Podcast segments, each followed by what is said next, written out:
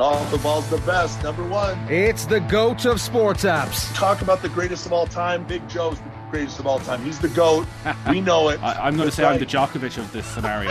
I love it. Love it. Download the OTB Sports app now. OTB AM. The Sports Breakfast Show from Off the Ball. We're going to turn our attention to the uh, rugby in the Irish under 20s uh, road, I guess, to the uh, semi finals of that World, uh, World Championships down in South Africa. Alan Quinlan is joining us on the line this morning. Quinny, how are things? Uh, good, thanks, lads, and yourselves. Keeping well, Quinny. Uh, thanks for hopping on. Uh, it's been a, it's been a mad tournament for for more reasons than, than one, Quinny, and of course the Irish team has had to deal with a lot of um, a lot of terribly tragic circumstances around the, the group. Greig Oliver, of course, the uh, father of the uh, Irish scrum half Jack uh, dying earlier this week uh, after a paragliding accident, and then you've the St Michael's pupils as well, Max Wall and Andrew O'Donnell. Uh, dying on, in separate incidents on the same holiday in Greece, uh, and I know they would have both been uh, very friendly with m- uh, different members of this Irish under 20 squad. it's hard to get their head around it, and, and an unbelievably brave um, performance yesterday under the, the, circumstances. Yeah, it was um, obviously really difficult. I think Richie Murphy said that um, you know, they, they had to make a decision that, the, the night before whether they were actually going to play the game or not, which was um, must have been really difficult. I think the shock and the the the unbelievable sadness that must have been in the group. Um, they must have been rocked by that whole thing, given obviously what happened. Andrew O'Donnell and Max Max um, Max Wall as well. Um, before um, they got the news of, of what happened to one of their teammates' fathers, um, you know, Jack Oliver's dad, Greig. Um, so it was a lot to take, um, particularly when you're dealing with, you know, a, you know, a match, number of changes in the side, all that kind of stuff. And you probably think um, the sport isn't important here, and how, how are you going to kind of get yourself right to go out and play a match? So, um, very emotionally charged situation for them, and um, they handle themselves amazingly well. I think. I think if you go through the performance, of course, there's there's a few mistakes and errors, but that didn't um, that didn't matter. I think the fact that they were able to go out onto the field and and get a result, I think, in honour, you know, Andrew O'Donnell, Max Max Wall, and, and Greig Oliver, their families, um, and in particular their their their, their teammate Jack Oliver, who just had, had lost his dad in, in tragic circumstances. Um, it's hard to, to actually actually fathom how, how they were able to do that and how they had the energy and kind of um, drive to go out and play a match. Look, I know they're, you know, it's a big game. It's uh, it's a big tournament for them. Um, but just to get the heads right. So I think, you know, the players deserve huge credit for that, Shane, themselves. Um, they're young men who, you know, are learning in life, and uh, you know they're, they're they're it's it's a lot to take for them. But I think Richie Murphy, who's done an amazing job with this group anyway in the last two seasons, um, you know his guidance and the rest of his coaches and, and the management of the Ireland under twenties, um, I'm sure they did a great job in in trying to give give them support, but also giving them the option. And um, Richie Murphy kind of did give them the option whether they wanted to play or not. And you know, they came together and uh, went out and, and got a result that they needed to get to put themselves into the semi-finals. They must be exhausted physically, mentally, emotionally. Um, and I, I, was really proud to, to, to commentate in that game and really proud to see what they were doing yesterday. Um, as I said, r- incredibly tough situation for those those guys. Greig Oliver, uh, such a terrible tragedy down in South Africa, a former Scotland international, so a fine player in his own right, but uh, went on to become uh, very much a Munster man. Yeah, he was uh, he was around Munster when I was playing there a lot. Um, whether he was doing stuff with the the academy underage players, um, you know, involving the A team, getting them ready for matches. Um, he was ever present, and and I would see him a lot around the place. Um, he was a lovely fella, uh, quiet, unassuming, um, and very popular with a lot of young players coming through because he would have been involved in, in their development and their skill development. And um, yeah, it's it's it's just it's it's hard to fathom what what how this happened and why it happened and and that it actually happens really you know when you know, I think I was looking at the crowd yesterday, Nathan, and, and you see some, you see the parents in the crowd, and I actually felt for them because, you know, I know from my my own parents going to matches when I was younger, um, they become friends, the other parents, and and they create a bond, and they kind of. Uh, my mum still has that with some of my ex teammates' parents. Um, they're getting older. You know, it's been a while since we all played together, but it's a lovely kind of part of of being um you know going on that journey. You see your parents connect with the other parents, and looking at the crowd yesterday, like they they they were even their celebrations for some of the tries that Ireland scored. They were it was subdued because. Um, Greig would have been part of that group for the last um, period of time, himself and his wife, and I'm sure they're absolutely rocked and devastated by that as well. That you know, part, someone part of their group um, supporting the team. Um, so yeah, it's it's it's hard to it's hard to put it into words really, and and you know my thoughts and prayers are with with his family. Um, I can't bear thinking what it's been like for for Jack Oliver to to get that news. You know, last week he came off the bench against Australia and. Um, he was smiling and delighted and happy and joyful. And that's the situation. In one moment, he's involved in a game. Here, he's on the bench against against Fiji, and and you get that news that something like that has happened. So, um, incredibly hard and sad and difficult situation. And um, you know, Greig was very popular with everybody. I think you even see the. You know, ex. I, I saw Craig Chalmers tweeting about it. Other Scottish internationals. Um, every he was a very popular person and um, loved his rugby. Colm McMahon, who um, worked with him a lot in Munster, um, you know, I read a statement from Colm yesterday, um, speaking about you know his enthusiasm for the game. Um, I actually just.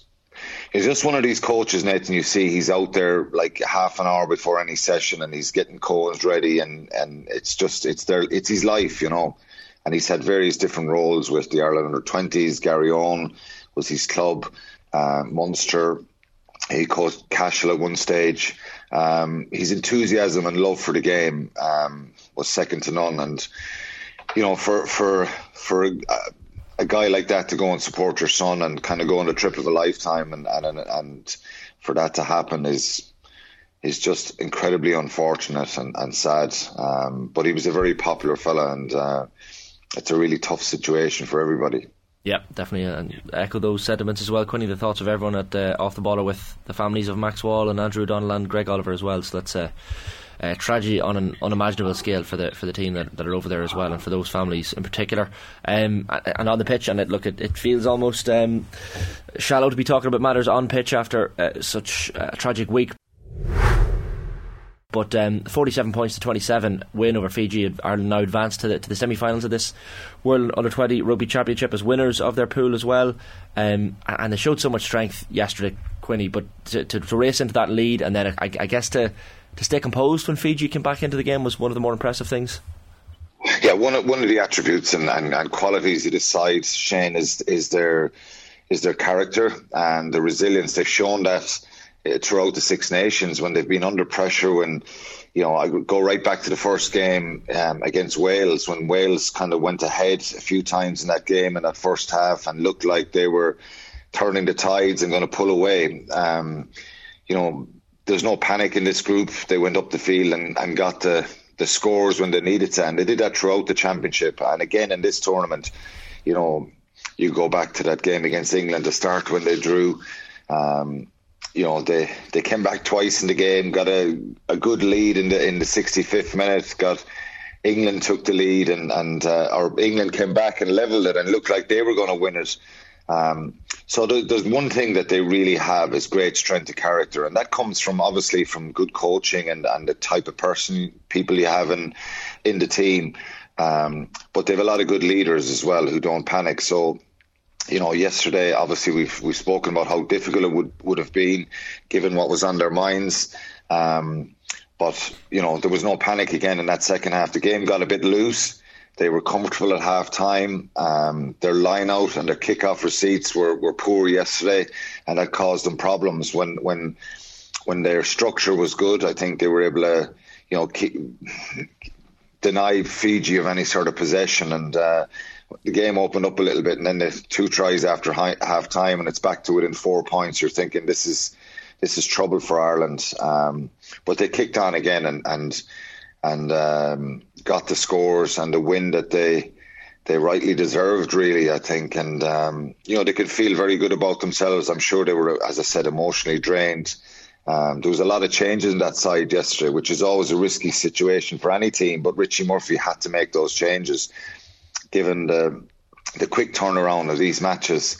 Um, so you know there was a few mistakes, but there was a lot of players who stepped up again and and showed that you know they've big futures in front of themselves. And um, on that, Quinny, on those players that, that have stood up, uh, because you know you've spoken a lot there about the character of uh, the game yesterday, but also like those first couple of games, the conditions were so tough. Like this was a group that just had to stick together and really grind it out.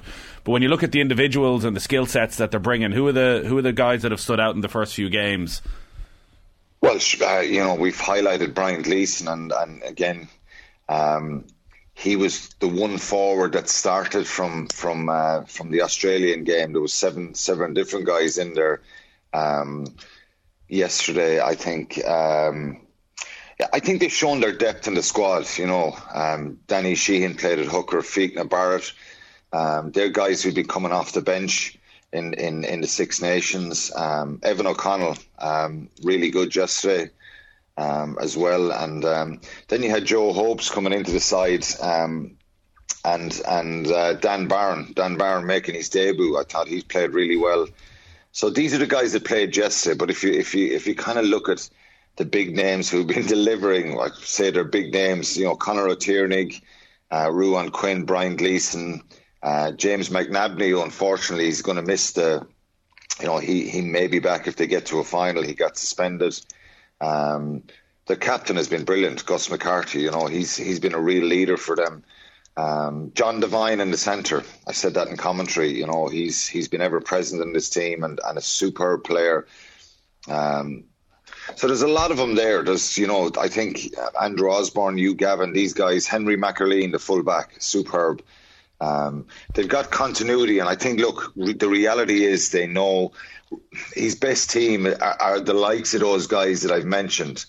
Um, a lot of the players yesterday are backing them up, um, but very closely backing them up, which is, you know, a great sign of, of the, the, the depth that he's uh, that Richie Murphy has developed with this side. So um, who knows whether it'll be good enough or not? But I think, you know, in, in a really tough group um, particularly the, the, England and Australia games, they were always going to be really tricky. Australia before this tournament, there was a lot of talk that um, they could kind of really challenge for this for this tournament and this competition. So um, they've done remarkably well again, and I think you know they play South Africa now in a semi final, which is, um, dare I say it, it's one that you kind of think Ireland have a really good chance, even again it's against the hosts at home but um, they've shown their own flaws and vulnerabilities as well. South Africa, they're a very powerful side, but hopefully Ireland can regroup now um, and and deal in in whatever way they need to in the next couple of days and get ready for that game on Sunday. Are those things that you mentioned the the lineouts and the, the restarts maybe not being up to scratch uh, as they had been in previous games? Is that a concern going forward to the semi final, or is that just because of I guess as you say all the changes made to the team? I think it was ten changes in all by, made by Richie Murphy. Is it a concern? Uh, well, it's always a concern. Um, is it a catastrophe? No. Um, of course, it's a concern. And these are things that, look, at the very top level of the game, it can happen in certain matches where there's a breakdown of communication. The opposition are putting pressure on your line out. Um, things just start to go wrong, and it snowball has a snowball effect. I think it's crucial if Ireland want to get to a final and try and challenge and try and win this. Um, it's an area they have to get better at. Um, there's, there's, it's probably a, a, mixture of timing issues, um, and it wasn't just in yesterday's game. There was, there was, there was a couple of lineouts in, in the Australian England game that um, that they lost as well. Um, I think the changes probably yesterday there was more lineouts that they lost and there was more breakdowns in that communication and that that whole package. Um, that was probably down to the change as well, new players coming in. um, not doing it on a regular basis against quality opposition who are throwing players up in the lineup. Do you know what I mean? You can do it in training all day long. Um, the the kickoff receipts, it, it's a coach's nightmare, really. If you score um, a try or a penalty and you're receiving a kickoff and you knock it on or you don't gather it and the opposition get the ball and they get a score, um, it's the most frustrating part of the game for me. And most coaches would probably say the same. Um, you want to win that kickoff, set something up, and get into the opposite opposition's half again. That can be draining as a player when teams do that really well, and good teams do that. So um, they can fix it. Of course they can. They've got to work on this, um, get their timing right. Um, sometimes simplify things. I think they're a very brave side and they've a lot of courage. So, you know, they throw a lot of balls to the tail of the line, whereas on occasions um, it's maybe just about winning it at the front sometimes and being pragmatic. And you know, I spoke after the England game, maybe a little bit of game management around the kicking game, particularly now if you're you're in you're you're in a semi final. Um, territory is vital. Doing the simple things really well. It sounds boring because I think they can play, and we've seen that. Um, but they're the things that they need to be better at going forward. And, you know, I think if they can get into a final, France are obviously everybody's favourites and three bonus point wins. They've demolished all three three oppositions that they've played against. Um, they look incredibly powerful. Um, but if Ireland were to get there and, um, you know, it'd be a wonderful achievement and they could have a real crack at it. But obviously, it's got to got to play a good South African side first. Um, but I think, you know, being in a semi final is, is, is a really good return so far, but they'll want more. Before we let you go, Quinny, we should ask you about this uh, new biennial tournament for the Six Nations and, and SANZAAR teams. So, big changes to the to the rugby calendar on the horizon. Uh, so, this is going to come in from 2026, we're told. Um, and Six Nations working with SANZAAR, this organisation, which includes South Africa, New Zealand, Australia, and Argentina. Uh, this is going to take place in the existing July and November international windows. Uh, it'll feature all the Six Nations and SANZAAR teams, and then two further spaces reserved for invitational unions, which will join the Southern Hemisphere group. Apparently, players were involved in this uh, process as well, in terms of coming up with with this um, new addition to the calendar. What are your your thoughts after hearing about it this week? Yeah, it's not completely ratified yet. Obviously, it goes to the World Rugby Council meeting in October, I think, and it, it will be ratified. I think it will be. Um, I think there's mixed views, obviously. I think, particularly if you look online, um, there's a lot of concern around tier two nations um, that you know they won't get to play the top nations for potentially four years. I, I've seen regular comments saying that you know Georgia, who their under twenties did really well. Uh, they beat Argentina. They just missed out in points difference of, of getting into the semi-finals. You know, they mightn't play tier one nation for four years because this is every two years now, in between Lions tours and World Cups. Um, on the face of it, yes, it, it will really kind of um, intensify the competition regarding the July test windows, uh, the summer test windows, and November test windows. That they're now going to be um, not what the, the rugby haters sometimes describe as friendlies anymore. Mm-hmm. Um, that they're going to be competitive now, and there's going to be points on the board to qualify for you know in, the, in this nation's league. Um, I do. I, I do think the the the the, the promotion relegation thing, which doesn't come into place for the first two tournaments, if I'm right in saying that. So, from 2026 to 20, 2030, it's ring fenced. Um, I would have brought the promotion relegation into it straight away, mm. um, and give those tier two nations um, an opportunity to, you know, to to challenge and improve. So, I think, look, the the rugby will be better. Um, it will be more competitive in a sense that there's really something on the line now. You know, I played in te- the test matches many times, and they never felt like friendlies to me. Uh, but I think it is an opportunity to grow the game. But they must World Rugby must not forget about the tier two nations because um, it's it's to to make the improve the game, which uh, and to uh, improve its appeal globally. I think is part of the reason they're doing this but there is a concern that the tier two nations now could fall back a little bit. There'll obviously be money TV rights from this. Um, it's been driven by Six Nations and SANZAAR. Um, they've got to really be mindful of what happens to tier two nations here. And again, hopefully, when we see it in action and see it in place, it will be beneficial to everyone and improve the game. Yeah, exactly. I agree with you. I think the Jeopardy straight away would be probably making more sense. But um, listen, we'll keep an eye on it anyway. Quinny, great stuff as always. Thanks for hopping on this morning. Cheers, lads. Thanks. OTB AM.